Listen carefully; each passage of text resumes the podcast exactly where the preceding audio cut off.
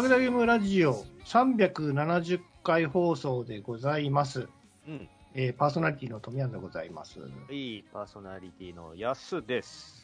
はい。えー今日はこの二人でやっていこうということで、ですよろしくお願いします。よろしくお願いします。はいはい。えーいつも通り、えーですけども、何の話しましょうか？じゃあね僕、また、いつも通りだけども話してもいい？もうどうぞどうぞって感じ。いや、いいっすよ。宮さんがなんか話したいことあるなら全然話してもらっていいんだけど。いや、本当に、いや、今日は撮る予定なかったんですけどね。そうですね。だから、何も、何も用意しなかったんですけど、そう、あの、本来の収録日が僕の都合で潰れてしまって、あわわわってなったんで、じゃあ今日撮ろうかっていそう感じになって、一周早くなったんですよね。その一周早くなったせいで、あの、司さんとかも対応できなくなって、今僕たち二人だけで収録してるんですけど。しかも日曜やしな。そうですよ。いつもは土曜日に収録しているのに、明日仕事があるのに、夜撮ってるみたいなね、感じにはなってますけども。あなたまだあれですか？自宅なんですか？あまだっていう。仕か、僕はずっと自宅ですよ。この先も一生自宅から出ることはないです。ああ、そういう感じなんですね、会社が。そう、だから、前も話したはいはいはいかもしれないけど、会社がもうないので、いやいやいや、ほら、うあ、そうか、打ち合わせもせえへんのか、結局。打ち合わせも今のところオンラインで済ませてますね。えーできるもんなんですね。うん、全然できてますよ。だって、同じ成果が上げられるんだったら、そもそもさ、高い場所を借りて、そこの家賃払う必要もなくなるわけじゃないですか。会社自体の。っんていう考えらしいですね。初対面とか打ち合わせとかあるじゃないですか。ある。ああいう時ってなんかちょっとオンライン会議厳しくないですか？なんか変な雰囲気にはなるけど、まあ、しょうがない。やっぱりなんかこう、直にあった方が空気感というか、その辺は伝わった方がいいかなと。親しい仲とかさ、あの、何回も会ってる人だったら別にまあいいかなと思うんですけども、うん。初対面とかね、1回2回ぐらいだったら、やっぱり直に会った方がいいかなと思ったりするんですまあ。本当はね、コミュニケーションとしてはそっちの方がいいんだろうけども、ねまあまあ、なんかね、いろいろコロナとかもあったせいで、こうなってるんですよ またコロナ大変なことになりますけどね、来来うん。だから、あの、一回も会ったことない新人さんとかいますよ、僕。本当？うん。あ、今年入った人。今年、はい、下手したら、前年もいるかもしれないな。新ななんで嘘やろなの？そ こで嘘やろっそて。突っ込む意味がわ入社かんない。式、そもそもないんか。そうだよ、だから。うん、なるほどね。えー、中途採用の人もやっぱりあれへんし。そうそう、だから、うん多分増えてるんだろうけど、そういう人たちには多分一回も顔合わせてないんだよな。減ってる人も対してもさ、お別れ会とかもないじゃないですか。はいはい 悲しいな。そう、だから、あの、いいですよ。別にあの、個人でね、その有志たちが集まってお別れ会するとかいうのは全然いいんだけど、会社を挙げてっていうのはないし、ないね。なんだったらあの、忘年会みたいなのもないし、そうや。年が明けて新年会もない。うんないわ。俺らも、俺らもないわ。あ、でもね、今年はやろうって言ってましたよ。ああ、そうなんですか集まってやるってこうんそうそうそう。とああ、なるほどね。気合い入れてましたけど、僕はもう早く帰りますけどね。そう、だから、ほら、そういう空気感にもうなってしまったじゃん、我々も。そうそうそう今までの社会のありようと微妙に変わっててさ、えもうずっとその家にいる居心地の良さを知ってしまったから、とっとと帰りてえみたいな感じになるでしょ？えなんかね、最近こう、話題になってて、ノミニケーションっていうね、キキーワードもねはい。なんかもうなんか死後やみたいなこと言ってたじゃないですか。うんもう、もうしばらく言ったこと、使ったことないですよ。ねえ。ねその仲間同士でね、会社終わってからね、飲みに行って、愚痴の一つや二つこぼしてね、わ飲み、盛り上がるみたいなことは昔やってたんですけど、僕もね。うん。でそういうのもなくなりね、うん。なんかそういう若い世代も、やっぱりその、飲んで話そうやっていう雰囲気でもないし、うんね、そういうなんかコミュニケーション、コミュニケーション、そういうコミュニケーションいらんっていう方向性になってるじゃないですか。あの、いや、ぶっちゃけると、上司とか、その目上の人とか先輩とかと飲みに行くのがうぜえってだけの話じゃないの？あの仲のいい人同士は言ってると思うよ。確かにね。うん。じゃあ俺は、あれか。あの、そうだよ。だから、目上の人としてうざがられてるだけじゃうない。わーきついな、それ。そう、だってブレーコーブレーコーとか腹を割って話そうぜとかいうのぶっちゃけうざいじゃん。その上から言ってくるのさ。どどうせ言えないのにさ、そんなこと。わかる。うん。だから、ただそれだけの話じゃないんですかね。そうなんですかね。ねまあ実際の話、今ね、飲み屋とかももう、うんあ夜普通に空いてるし、そうね。何かこうイベントの後とかに、じゃあ打ち上げしようかっつってうん僕も飲みに行ったりとかしてますけど、で、二次会、三次会とかにも行かないでしょ？二次会、三次会なんて、まあもともとあんまり行かないかったですけど、電車が終電があるんでお先ですっつって僕は割と一次会、クールやな。もう行って二次、と、トミヤンの方がクールだからね、それ。も何も言わずに帰ったりとかするから、トミヤンの場合は。いねえとかあるから。いや、なんかほら、こう、なんか、なんかこう、二次会あるのかないのかみたいな感じでさ、表でなんんか、べちゃべちゃべちゃべちゃ喋れないですか。そういう時間が嫌なんですよ、僕そういうは。の嫌いなんですよ、僕。あの、なんかわかんないで、とりあえず空気読んでうんその場にいるみたいなのが、時間の無駄だって思ってしまうから、そうね。あ、もうじゃあ、なんか決まってないんだったら俺は帰ります。その、やるって決まってんだったら、あ、じゃあ僕も行くとか言うと、なんかどうなんだかわかんないまま、ずるずるずるずるね、どうすんの？どうすんの？みたいなのをみんなが言ってる時間って 無駄だって思う。回転した前にね。固まってさ、通行人の邪魔になってんのにどうする？この後に。え？みたいなずっと言ってんのとか、かカラオケ？とか、なんかね、でも、みたいな。うっさいな、みたいな。俺、やっさんはなんかその辺でなんか、なんか揉めてる感じの人やと思ってたんですけど。あの、なんだろうな。あのー僕割とね、昭和、そんな大人数で飲むのは好きではないんですよ。あーだってそんな全員と喋れるわけでもないしさ、はいはい行って4、5人ぐらいでうちわの話で盛り上がってるのが好きなのね。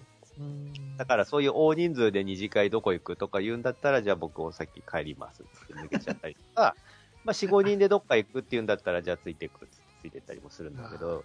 うん。で、あれ一番困るのはさ、とりあえず、あの、ちょっと歩かへんみたいなことになってさ、う ろうろ、うろうろしてくる、してさ、酔いも冷めてきてうんさ、もう、もうどこでもええから入ろうや、みたいなことで全然なんか、トンチンカンの店に入ってもうて、うん。なんか、なんかあんま美味しくない酒やな、みたいなことでまた出て、で、今度どこ行くカラオケ行くみたいなことになって、もうええわ、みたいな。なんかね、あの、前はね、僕その二次会だのなんだの、その流れを、うん。とまあ一次会もそうなんだけどさ、えっ、と、はく空気を読むみたいな感じ、空気を読むっていうか、むしろその、付き合い悪いなとか、あこいつ帰るんだみたいなのを思われたくないなと思って、割と付き合っていたんだけど。あー最後までああ、そうか、そうか、あなたはね。でも、なんだかんだで、俺一人ごときが抜けたところで誰も気にしちゃいねえっていうことに、ある時気づいて、それ俺やないか。そう、だから、富山はもう少し気にした方がいいけど、そう。あ、俺がいようがいまいがそんなに影響ないし、ないない。うわ、俺ちょっと抜けちゃったけど、その後空気どうなんだろうとか思っても、結局、俺が帰った直後にもう俺のこと忘れてみんな楽しくやってんだっていうのが分かったから、別にいようがいまいがそんなに影響を与えてないなっていうのが分かったので、帰りたい時はもう帰ろうって思うようになったのよ。帰ります、みたいうん。な。そう、だから、なんだろう、その、い今まで深読みしすぎて、なんか変、嫌に、えこいつ嫌なやつって思われたくないみたいなのがあったけど、別にうんそれほどのことすらないっていうのが分かった。なんで自分の存在価値に。だから、もう帰るときはとっとと帰るで、楽しみたいときは残るっていうのをもうきっちり決めようって思ったんだけど、僕はね、あの、先頭立って行く人なんで、飲み、そうだね。うん。そうなんですよ。だから、あの、一番困るのは、大体ね、二次会とかになってくると、まあ人数小さくなっていくじゃないですか。大人数に行ったらさ、うん大体4人ぐらいのグループになんか個別に分かれてみたいなことになるんやけど、うんなんかみんながまとまってしまった場合ってすごい大変なんですよ。このグループ8人ぐらいをね、二次会に連れていくための箱ってどこがあるみたいな探さなあかんやんか。なんかさ、それもあるよね。その、大人数になったのを、なんかさ、その、持て余した人たち結局全員ずるずるついてくるじゃん。そうなんですよ。いや別にそれはいいいいんですよ。ついてきてもらっても。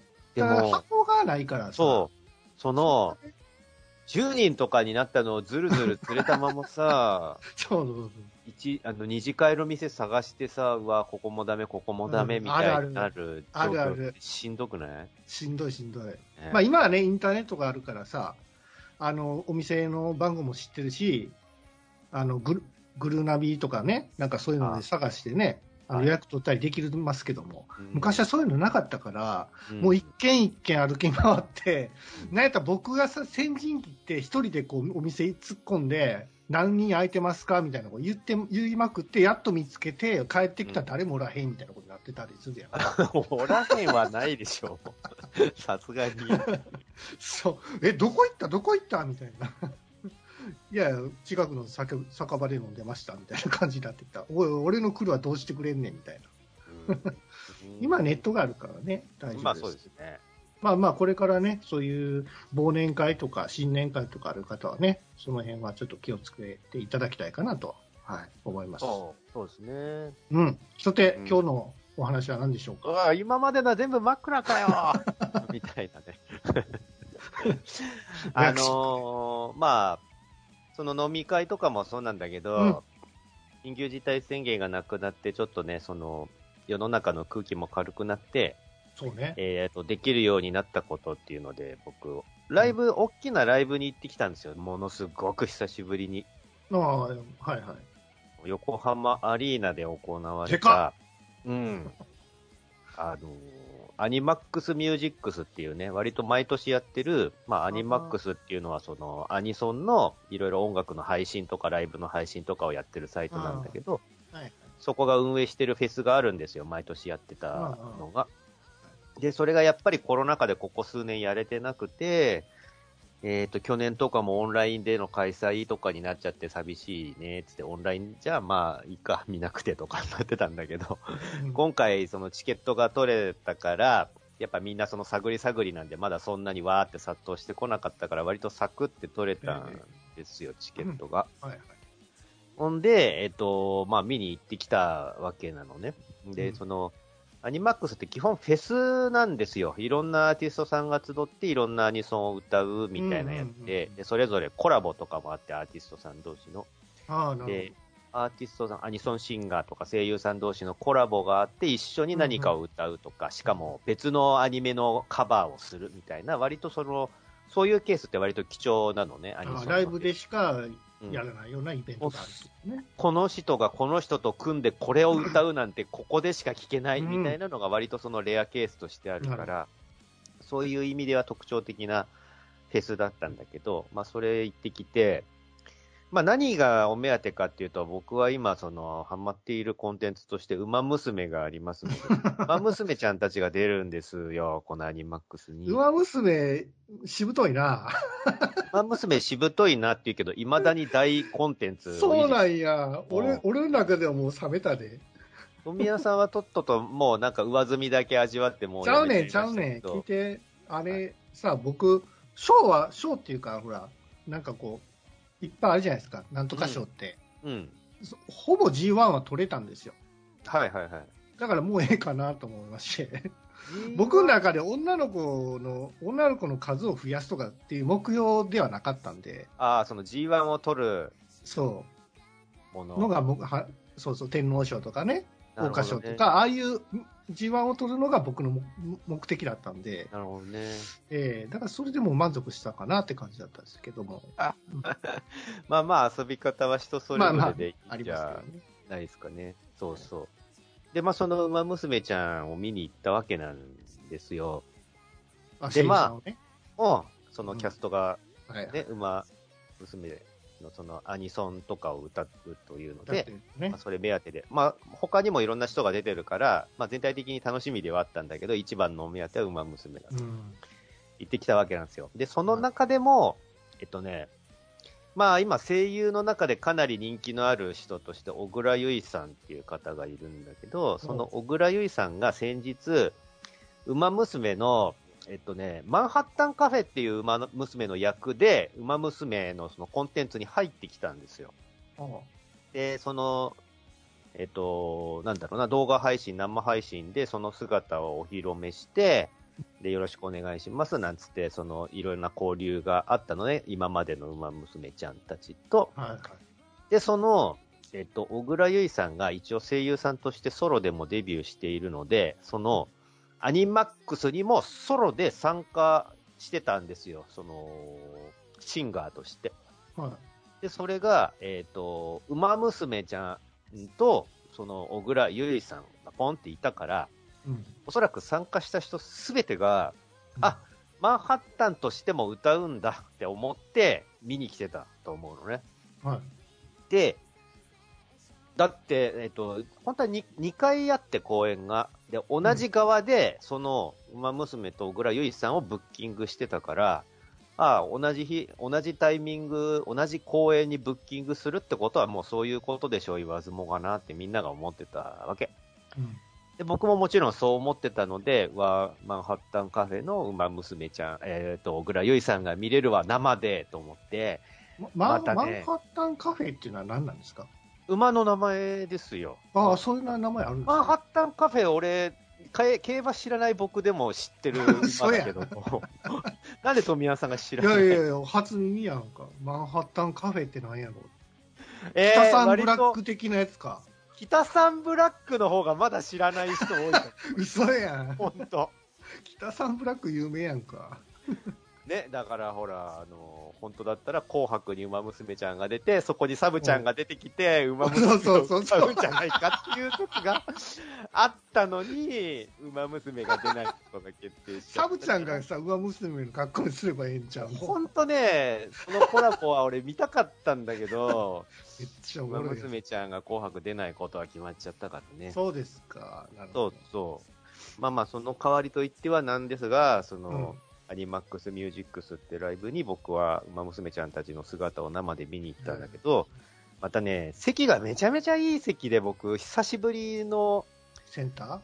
えっとね、センターではないのだが、えっと、横浜アリーナってね、まあ、うん、アリーナって名がついてんだけど、えー、普通アリーナって言ったらそのセンター席みたいな部分なんですよ。ね、ステージがあって、その前側の一番、その、ステージに近い部分がセンセンター席で、で、僕がいた、はい、僕が撮ったのは、そのアリーナ席だったのね。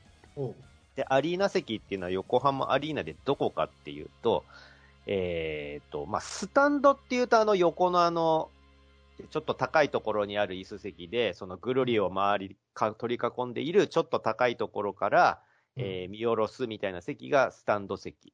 で、うん横浜アリーナはそのステージの前のそのセンターステージっていうのと、その横を取り囲んでいるスタンド席の間にすり鉢状のなんか段差みたいなのがあって、そこがアリーナ席とされてるのね。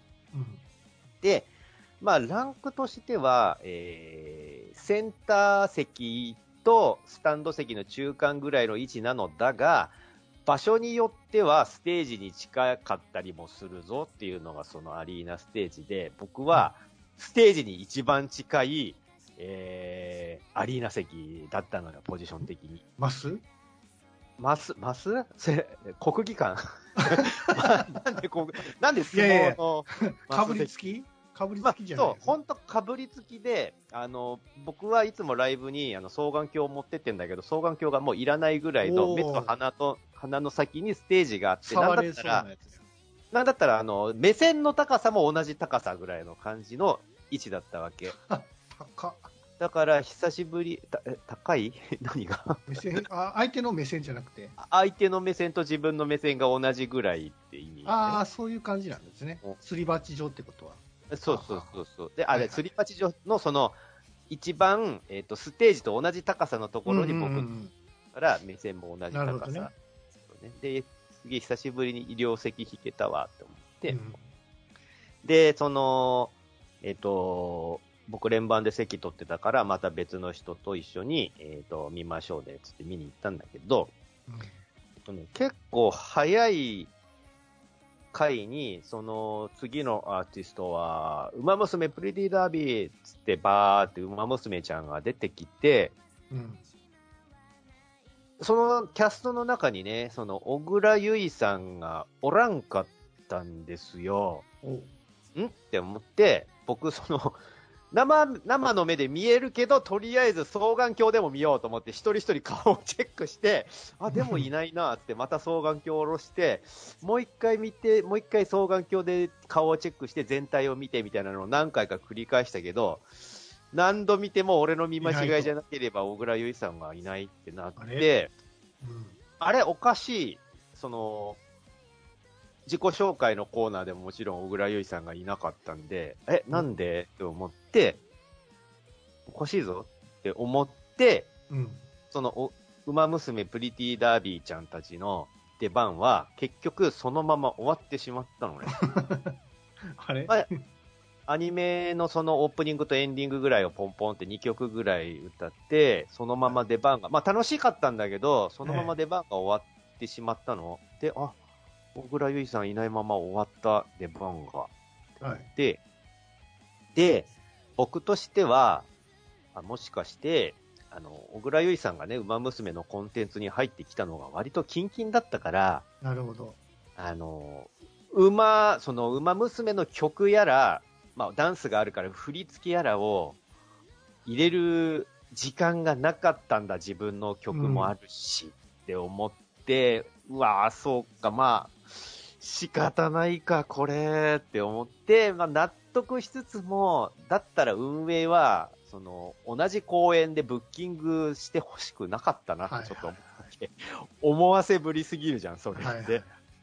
いや、そこを分けてくれたら、あ、なるほどってはい納得もしたのに、同じ日にブッキングしたら、で、うん。絶対一緒にコラボ出るって思うじゃんって思って、うわ運営それちょっと握手だったってちょっと思ったわけ、ちょっとプリプリって怒ったりもしてたんだけど、うん。うんまあでもしょうがないよねと思って、まあライブ自体は楽しくて、で、その、えっ、と、小倉優衣さんのソロのパートとかもあって、あーまあまあ、こうやって、あの、自分の歌はちゃんとやってるからよしよしって思って見てたんだけど、その、アーティストのコラボの時間が始まってね、その曲の合間に、で、いろんな声優さんたちがコラボして、えっ、と、ガンダムシリーズの歌とか歌ってくれたりとかしてる人もいて、あ、知ってる曲いっぱい歌ってくれて嬉しいな、みたいな感じで、そのコラボコーナーがあったんですよ。うん。で、コラボコーナーがそれぞれいろんな声優さん同士のコラボみたいなのがポンポンポンポンって2つ3つ続いていて、うんで、そのね、じゃあ次のコラボはこの方たちですとか言ったときに、えっ、と、僕絶対、大人、えっ、と、馬娘ってそのステージ上でももう結構7、8人ぐらいいたから、その、大人数の人はコラボしないだろうなって思っていたの。なんかわちゃわちゃってなっちゃうから、コラボ、大抵その一人二人レベルの一組二組がコラボするみたいなのがそのコラボコーナーだったから今まで。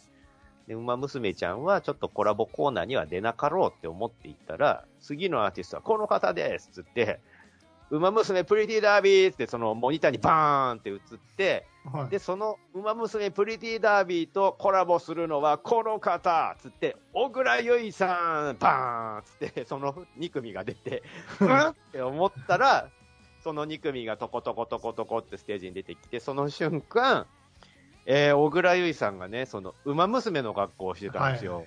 で、小倉優衣さんがマイクを持って、えー、私、私が参加している馬娘プリティダービーからこの曲をお送りしますって言って、馬ぴょい伝説っていう、まあ、馬娘で一番盛り上がる曲を、バーンって歌ってくれたの、その全員で。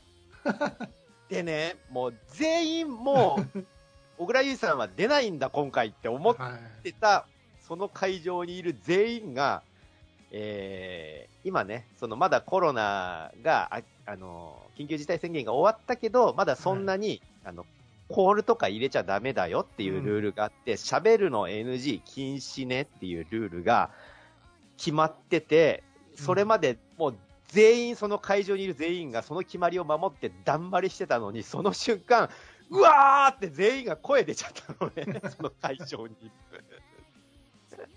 その姿を見て、えもう会場全体がどよめいちゃっー運営て。のサプライズよね。まあ、要はサプライズなんだけど、そのサプライズやる必要あんの？しかも馬ぴょいやしね。それさ、コラボでもなんでもないわけですよ、要は。まあ、サービスやしな。みんなが見たかったやつやろ？そうそう、それをね、わざわざその馬娘たちの出番から分けて、コラボという体でちょっとサプライズみたいな感じでやったんだけども、もう、もう目と鼻の先でその小倉優衣さんの馬ぴょい伝説を見てしまってね、僕は。今ぴょいってあれ、う振り付けもあるじゃないですか。振り付けもある。あれもちゃんと覚えられてたってこと？あれももう完璧に仕込まれていて、すごいね。あ、小倉優衣さんだわと思って、で、またね、小倉優衣さんね、スタイルがめちゃめちゃいいんですよ。あの、お人形さんみたいな体型してるの。えあの、もう、なんだろう、ザ、ザ声優っていうか、オタクが思い描く声優の理想像ってこんな感じだなっていう、そのフィギュアっぽい体型なんですよ。手足スラッとしててー。どういう感じなの？あのね、どんだけすごいかっていうと、あの、初音ミクさんいるじゃないですか。あ初音ミクさんのセガが作ったあのプロジェクトディーバっていうゲームの中の、その初音ミクさんの 3D モデルがあるんですね。うんうんもう手足スラッとしてて、うん細い体型のうん。モデルがあるんだけど、それのモーションアクターやってたのが実は小倉優衣さんなの。えでなぜかっていうと体型が初音ミクさんと同じだからなんですよ。手足が細くて長い体型を小倉優衣さんは当時してたから、まだ中学とか高校とかそんぐらいの時に。その、プロジェクトディーバの初音ミクさんのモーションアクターをやって、そのミックミックにしてあげるっていう代表曲をうん踊ってたのが小倉優衣さんうなの。ん。その小倉優衣さんが、もうと当時からダンスキレキレだったから、その馬っぴょい伝説をね、踊ってくれてね、もうね、感慨深かったですし、もどんな人かは知らないですけど、昔昭和で言うと、森高千里みたいな感じ。森高千里と一緒にすんなよ。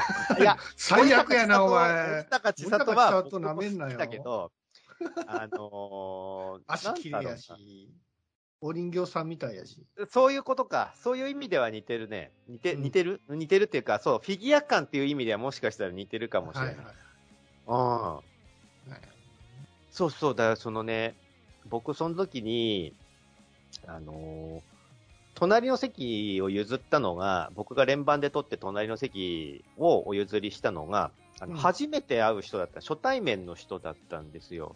うん。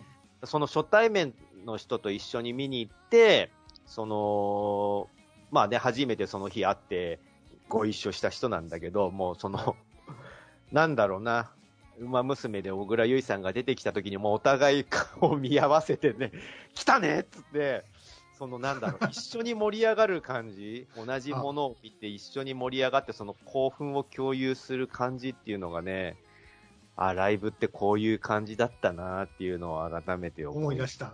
ね。いや、やよかったですね。えーこういうのだなって思ってね、よかったなって思った次第なんですよ。アリーナっていうか、あの、その、会場は満員だったんですか、うんとね、えっと、ちょっと、えーあれ、き規制がまだあるよね。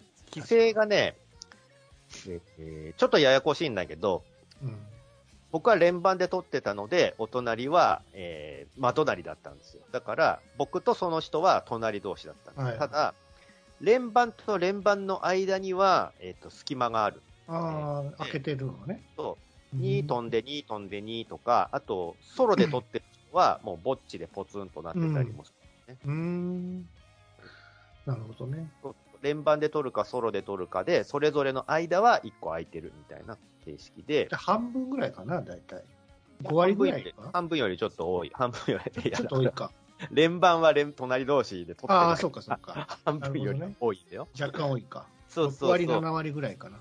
うん、でもそのね、演者さんたちも多分ね、久しぶりだったらしくてね、みんなその、その何観客がわーっといて、それぞれがその光るサイリウムみたいなのうん。光景が久しぶりだって言っててね、なんかその近くまで来てくれるんですよ、やっぱりその演者さんたちが、そのすぐ目の前でね、ギター弾いてくれたりとかしてね、オルドコデックスさんとかが、そのパフォーマンスがね、すごい嬉しかったし、多分えキャストさん、その演者の皆さんも久しぶりでそういうことができるのが嬉しいんじゃないかなと思なって。るほどね。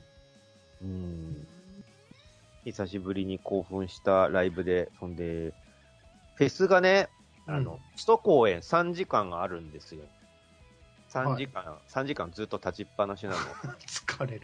でね、前の僕だったら、割と3時間はまあまあ、普通かなっそて思ってたんだけど、もう久しぶりだったからさ、体が慣れちゃってて、もうふくらはぎとかパンパンにう。足痛い。で、もう次の日とか、その次ぐらいまでずっと後後引いちゃってて、足の筋肉痛とか、体も。だから、うわ、やっぱ体ってなえるもんなんだなと思って。立ち慣れてないから。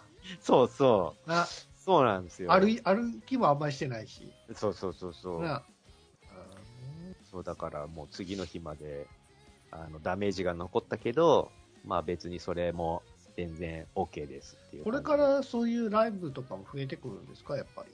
今もうイベント自体もポツポツ増えていってるし、ライブも増えているので、うんまあ、今後もどんどんその大きめのライブとか復活、来年明けたらもっと増えると思あ、そうですか。う。うん。それは楽しみですよ、ね。増えていくんじゃないかなと思いますね。それまあと日、ね、今のコロナの状況とかもありますから、まあちょっと油断はできませんけども。戻っていくといいですね、日常がね。うん。なるほどね。はい。はい。そんなお話でしたよ。ああ、もう時間かな。うん。ちょっとね、あのーなんか僕とヤスさんでね、うん一緒に行ったことがあると思うんですけども、はい秋葉原のね、ガンダムカフェ、あ一緒に行ったんじゃないかなと思うんですけど、あのね、トミヤンさんが言おうとしてることは多分わかる。わかる。わ わかるから、だわかるからちょっと言ってみ。からガンダムカフェがね、なんかもう、えー今年かな、閉店されるみたいなんですよ。もうそうなんだよ、ね。閉店したのかな？ちょっとまだわかんないですけども、えっ、と、まあ、なん、もう何年やったのかな ?5、6年やってましたね、確か。ももっとかな？もっとか。うんだいぶ前に行ったもんね、うちら2人、2人、3人かな？わかんないですけど。で、まあ、ガンダムカフェ最後っていうことで、なんか、あの、メニューをね、あの、これまでに出せなかったメニューを出すっていうことで、うんあのガンダム、ファーストガンダムに出てきた料理をね、料 料料理なのかな まあ、あの、出てきた食べ物で出してみたっていう話が SNS で話題になってたんですけども。だよ、僕も見た。見ましたあの、どこやったっけなアムロがね、そのホワイトベースから脱し、脱しじゃないですか、脱走する話、脱走じゃない、逃げる話なんですけども、うん。そこでその、まあ、その砂漠かな、砂漠という場所で、まあ、アムロが一人、その、町のなんか、食堂みたいなところに立ち寄ったんですよ。うん。で、あの、物は何にもないから、とりあえず、お水と食べるものって言った、言ったんですって、うんアムロが。そしたら、あの、町のバーテンのおっちゃんが、うんあの、パンならずって言って、質素なパンをね、うんとお水を渡したんですよ。うん。で、そのパンが、あの、ガンダムカフェのあのメニューとしての載ってたっていうのが、あるあるある。ちょっと信じられなくて、うん。しかも、500円するんですよ、それ。そう、あれね。嘘でしょ、って感じ。再現率は高いらしいよ。あの、ちゃんとあの、アムロが劇中でそのパンを食うんだけど、硬くてなかなかそうそう噛み切れないんだよそうなんでね。すよね。で、一応その硬さも再現してるんだって。本当？なかなか噛みちぎれない硬さと、あとあの、焼き目がついてるあの筋みたいなところもちゃんと再現してるから、再現率だけは高いらしい。高いけど、いや、うん値段が高くて、そんなんで500円はないやろって。まあね、もう思い出の一つとしてはね、SN、SM、SNS 映えするなって感じはするんですけども、うん。水ってどうなんですか？そう、だからそのアムロの気分をね、あの時の気分を味わえ、味わえるっていうことで、あとあの、あれだよ、ブライトさんが食べてたハンバーガーとかもちゃんとあるから、ああ、あれも全部そうだったのか。うん。あと他にもいろいろあの、あありましたね。うん、G ガンの、あのーうんドモンが食べてたピザとか、はあガンダムウィングに出てきたボルシチとか、ガンダム00に出てきたミルクとかね、そういう、その劇中に出てきたものを食べれるよっていうことでやってんまあ、だけど、前もそういう、ね、メニューはいっぱいありましたけども、うん。えー、久々にちょっと本当になんか閉店するんやったらもう一回行ってみたいなと、えー、思いましたね、それで。それがね、僕、多分だけど、うん。あの、秋葉店ではやってないんじゃないかなと思ってて。え？ガンダムカフェって秋葉以外あるえ、いっぱいあるよ。何言ってんの？の 嘘俺知らんかった。何言ってんの？え、そうなのお台場とか福岡とかいっぱいあるよえ。ー、お台場にあった？あそこ、プラモしか置いてなかったよ。あ、あるよ、あるよ。あるよ。あった？俺見てなかっただけなの？ある。喫茶店なんてあったっけ？あるある、あの、上じゃないよ。下、下、下、ああの、外、外ガンダムが立ってるところにある。ああ、ああ、わかったわかった。うんあの辺か。そうそう、あそこにあるんですよ。そっか。うんそうじゃあ、そうそれが、えっとね、えっと、そうそう。あ、やっぱでもガンダムカフェ東京だからあそこでいいのかな？やってんのかな？やってんのかね？えー、そうあ。あれがガンダムカフェ東京だよね。だよね。1じゃあやっ号店。てんのかな？うん、うん、うん。元 AKB が入ってたところだよね。それは隣じゃなかったっけ？あれ？あ、そう。うんあ、そうですか。いや、うん AKB が、あのーほら、あっちに移転するから、ビルのとこに。うん。だから空いたからガンダムカフェじゃなかったっけ？あそうだっけ違う。か。ガンダム、AKB の隣隣隣がガンダムカフェやったか。そっかそっか。だと思ってるけど、あんま正確じゃない情じゃあもう、秋葉とかも全然行ってないから、うん、わからないんですよ。はいまあ、どうどういうふうな様変わりしてるのかもわからんし。おうん。食いに行きたいって話ね。まあ、パンをね、うん。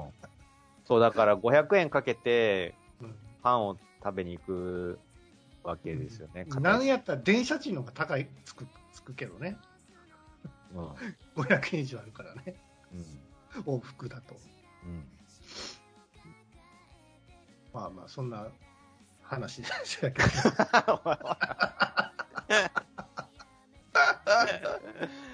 食べに行かないのかよ。いや、いいですけど、食べに行っても。夜、あんまりほら、僕、秋葉、あ、そう、あなた行くって言ってたじゃないですか、あの、なんかメイドカフェじゃなくて、何やったっけ言ってねえよ。言ってなかった。そんなことは一言も言ってないから。どこ、どこの話してんの？え？いやほら、なんだっけ、あの、メメイドさんなんですけども、あの、義足とか、義手とかしてる。メイドカフェじゃないよ。ガあ、ールズ違うんですか。うんああ、そうですメイドカフェじゃない。それは別に秋葉にあるわけじゃないです。秋葉じゃない。秋葉じゃないです。ああ、違うんですね。うんなるほど。うん。いやいや、まあ、僕もちょっと最近行ってないんで、その、メイドカフェとかね、うん。最近行ってないから全然行ってないんですけども、ガールズバイクじゃあ一緒に。義足。義足は俺は別にそんなに興味はないんですけど、でも可愛いよ、義足。義足が可愛い。あの、僕、あの、あれ行ってみたいですよ。ロシアの、あの、ガール、ガールズバーじゃなくて、あの、ね、なんだっけ、メイドカフェ。わかる？ああ、そんなのあるんだ。あるんですよ。ロシア人がやっているメイドカフェ。申し訳ないけど、ロシア人は可愛いよ。ほんと可愛い、ロシア人の女性は。まあ、人にもよるやと思うけど、いや、あのほら料理も可愛くない、可愛くないロシア人に会ったことないですよ。料理もロシアの、その、なんだっけ、ロロシア料理？あのピロシ、ピロ、ボルシとかボルシ、ピロシキとか食べられるんだっていいで、すね。本格的な原章じゃないですか、それ。田舎料理を食べられるみたい。そうそうそう。で、軍服とかも着てる。いやー、いいね。軍服も着てるんだよね、ロシア人はね。そうそうそうそう。ラズビダーニャじゃないですか、もそう。まだあるんかどうかわかんないですけう。ど行き、ます？それちょっと興味ロシアビードカフそう。この前ほら言ってたじゃないですか、あの、ロシア語が、あの、すごく達者な声優さん。ェ。スミペか。上坂すみれさんか。上坂すみれさん？はい。ああいう可愛い子がね、あの、メイドさんで来られてくれば、すごく、なんかね、ま、毎日行きますけど、僕。え、ロシア人じゃないの？いやいや、ロシア人ですよ。ロシア人だけど、はい風、そう、上坂すみれ風な感じだったらなでも言うても、あれですよ。あの、メイド喫茶なんてものは、可愛い女の子を採用してるんじゃないですかね。わかんないですけど。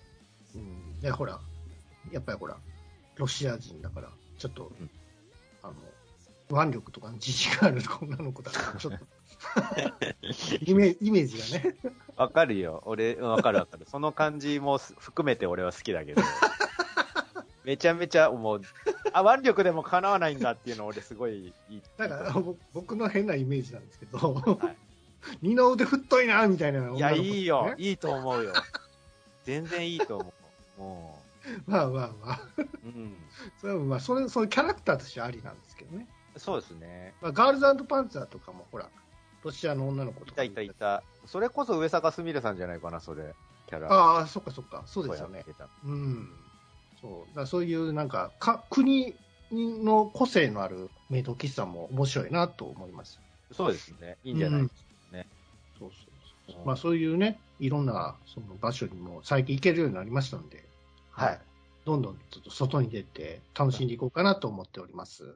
はい。あのね、でも気をつけないと、うん気をつけないと、あの、僕、この間、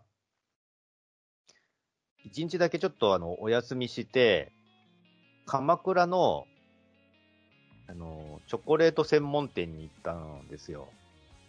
うん？うん。鎌倉の。で、はいなぜかっていうと、土日だと混むからっていう理由で、ね。平日にわざわざ休み取って行ったんですけど、あの鎌倉だから、唯一そこだけ、あの、鎌倉の大仏の形のチョコレートを売ってるんですよ。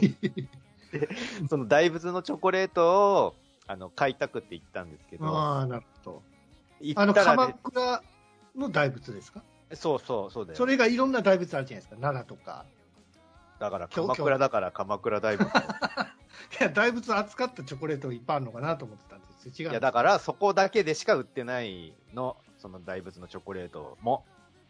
だから、鎌倉のチョコレート、鎌倉の大仏のチョコレートなんだけうんど、千手観音とかあったらいいなと思ってたんです。うっせえな、別に。いいだろ。じゃあ、千手観音も作ればいいじゃん、別に。はい。はい。そんで、その、それを買うために行ったら、お店が潰れていてな、あら、あのーそこを知ったのがほんの2、3年前で、割とテレビでパーって紹介されてたから、ずっとメモってて行こうって思ってたんだけど、うんやっぱ、ね、コロナでそのお客さん、観光地だからさ、鎌倉って、うんやっぱ打撃を直で受けてたらしくて、その店舗がなくなってしまっていてね、あらまあ、うわー、じゃあがっかりいと思っ存じゃないですか。生き損ですよ。あの、正正直生き損だし、あの、そうそう、目的二つ、本当は二つぐらいあったんだけど、その二つとも目的がなしになって、あら、うん。大仏見て帰ったの。大仏見て帰った。大仏見て帰った。もう大仏見るぐらいしかやることないから。鎌倉？ねそう。ね。そうね。そうなんですよ。だから、あのー行けるうちに行っといた方がいいんだなって思って、お店なんていうものは。そうね。下調べもちゃんとしてね。もう特にね、飲食店なんていうのはそういうのの影響を受けやすいし、そもそもがそのコロナ関係なく飲食店ってすぐなくなったりとかするから、そうね。あそこ行きたいと思ったらもうその時に行くのがいいんだなって思いました。なるほどね。うん。以上ですかね。以上ですね。はい。ということで、えー、ぐだぐだゲームラジオ第370回放送でございました。はいはいはい。